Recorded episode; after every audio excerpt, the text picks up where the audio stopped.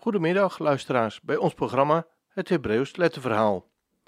Het Hebreeuws Letterverhaal, ons verhaal, is een programma dat wij maken in samenwerking met Studiehuis Resiet. In dit programma hebben we steeds een korte kennismaking met de Hebreeuwse taal. Het gaat niet om de taal op zich, niet om gegoochel met letters en getallen, maar om de taal, met letterbetekenis en getalswaarde, als toegangstaal tot de Hebreeuwse Bijbel, de schrift geworden stem van Israëls God. Vandaag aflevering vijfentwintig. De achtste in deze rij is de P, het getal tachtig. De letternaam P, of P, betekent mond, evenals de get, acht, duidt de P tachtig op een nieuwe fase in de bevrijde samenleving. Het volk wordt geconfronteerd met een profeet, met iemand die direct spreekt namens God, die als het ware de mond van God is.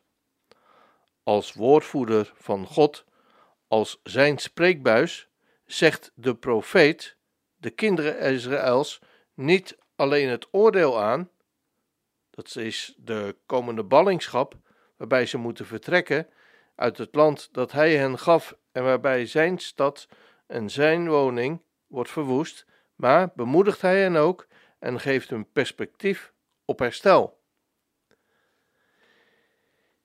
Wie zijn deze woordvoerders die namens God mogen spreken? Onder Israël waren het overwegend enkelingen, hoewel er ook sprake is van profeetgroepen. Maar op de voorgrond traden toch steeds enkele grote persoonlijkheden, zoals Mozes, Samuel, Elia, Jezaja, Jeremia en zoveel meer. Meestal gaat het aan deze roeping een bepaalde voorbereiding vooraf. Bij Mozes duurde het heel lang. Een veertigjarige leer- en oefentijd in de woestijn, als herder achter de kudde. En pas toen Mozes tachtig was, P tachtig, kon hij rechtstreeks Gods woord ontvangen en doorgeven. Pas na tachtig tijden en ervaringen kon hij het Godsvolk roepen tot de vrijheid en zo nodig tot de orde roepen, terugroepen, tot de orde van de Torah. Maar toch zijn het niet alleen de grote persoonlijkheden die uitgekozen worden om de mond van God te zijn. Mozes bad, och, dat het hele volk des Heren bestond uit profeten, doordat de Heere zijn geest op hen gaf. Numeri elf vers negenentwintig. En de profeet Joël voorzag de grote dag van de uitstorting van de Heilige Geest op alle mensen. Op ouderen zullen dromen dromen, uw zonen en uw dochters zullen profeteren. Zo lezen we in Joël twee vers achtentwintig en Handelingen twee vers zeventien. Een bevrijde samenleving die zich niet bewust openstelt voor de volle breedte van dit spreken van God door de Geest en die in onderwijs en opvoeding daarop niet gericht is, blijft afhankelijk van enkelingen, van enkele bevoorrechte godsmannen of vrouwen. Zo'n samenleving blijft beneden de maat van een echte democratie. Een samenleving waarin God rechtstreeks spreekt door de mond van gewone mensen. Van tieners die profiteren, van jeugdige mannen en vrouwen die vergezichten zien en van bejaarden die dromen dromen.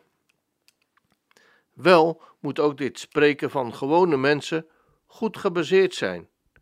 Zoals de ziener moet ook een profeet zich baseren op de zayin, op de oefeningen in het leerhuis.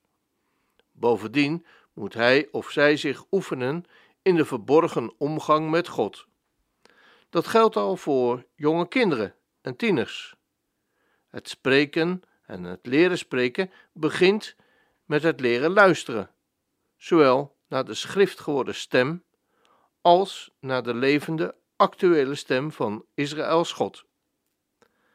maar het geldt vooral de ouderen in de samenleving. Ouderen, ouders en oudste zonen. Zij zijn de dragende krachten in een gezonde Bijbelse democratie.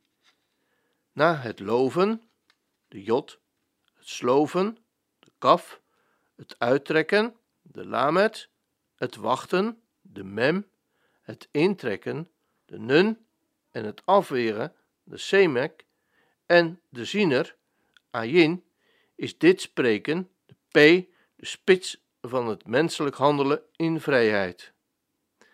Dit bijzondere spreken namens God is bijzonder kwetsbaar voor de verleiding van de slang.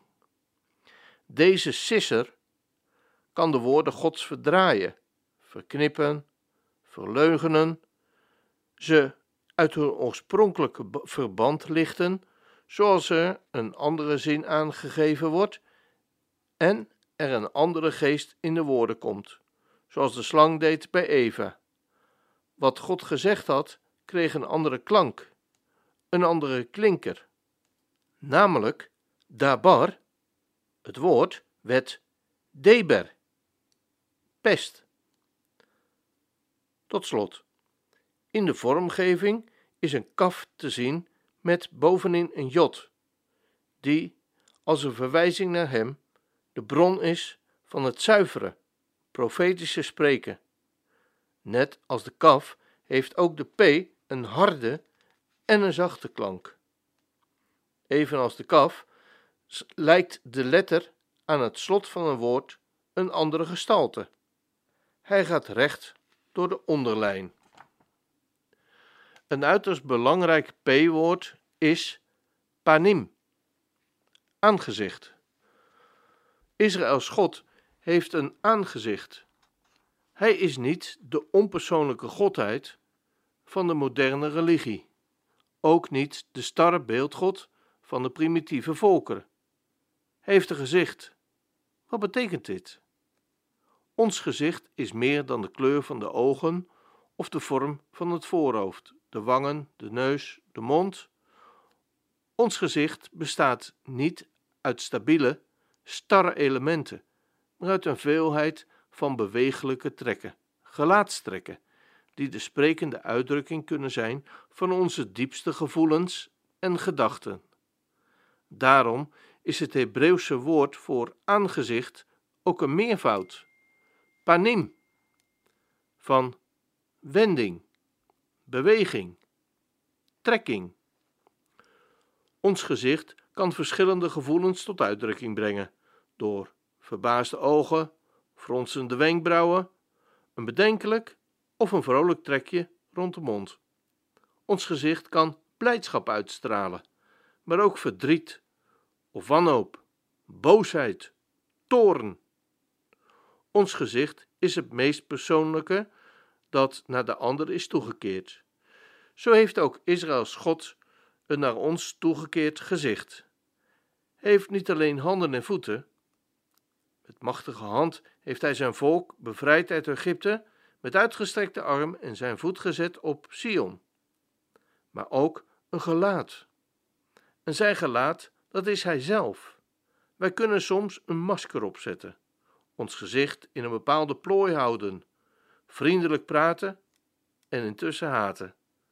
Maar God is onverbloemd zichzelf. Zijn aangezicht is hij zelf. Moet mijn aangezicht met u meegaan, dat wil zeggen, moet ik zelf met u meegaan, lezen we in Exodus drieëndertig, vers veertien. Zijn ziel zit in zijn gezicht. Zijn diepste roerselen zijn zichtbaar in zijn gelaatsuitdrukkingen. Als we God zien, hoeven we niet te vragen wat hij werkelijk denkt en voelt. Hoe hij ons beoordeelt, op zijn gezicht staat het te lezen. Maar laat hij zijn liefde zien, maar ook zijn rechtvaardigheid. En juist dat laatste is afschrikwekkend, onverdraaglijk. Wie kan bestaan voor het aangezicht van de Heere, van deze heilige God? Lezen we in Samuel zes, vers twintig en Psalm zesenzeventig, vers acht. Net zoals we niet in de zon kunnen kijken, kunnen we God niet recht in het aangezicht zien. Zijn blik is verblindend, dodelijk. Hij doorgrondt ons tot op ons bot, tot op de bodem van ons hart. Zo lezen we in Genesis tweeëndertig, vers dertig en Exodus drieëndertig, vers twintig. Als God werkelijk op ons toekomt, dan willen we wegvluchten. Bergen valt op ons en heuvelen bedekt ons. Zo lezen we in Openbaringen zes, vers zestien. Zelfs Mozes heeft hem niet recht in het gezicht kunnen aankijken, lezen we in Exodus drieëndertig, vers twintig. Maar hij stond wel in de straling ervan, zozeer zelfs dat de huid van zijn geluid ging stralen. En in de Aaronitische zegen wordt Israël uitdrukkelijk steeds weer gezet in de lichtstraal van Gods aangezicht.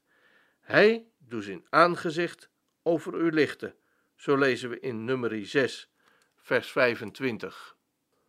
Tot zover aflevering vijfentwintig. Mocht u meer informatie willen of geïnteresseerd zijn over de Hebreeuwse taal, dan verwijzen wij u graag naar de website van Studiehuis Resiet, w w w punt studiehuis resiet punt n l. U vindt daar alle informatie om op een heel toegankelijke manier kennis te maken met het Hebreeuws. Nieuwe afleveringen van dit programma vinden plaats op maandag, woensdag en vrijdagmiddag om drie uur. Voor herhalingen van dit programma ga dan naar w w w punt radioisrael punt n l. Radio Weekprogramma. Terugluisteren kan ook. Ga dan naar radioisrael punt n l. Uitzending gemist.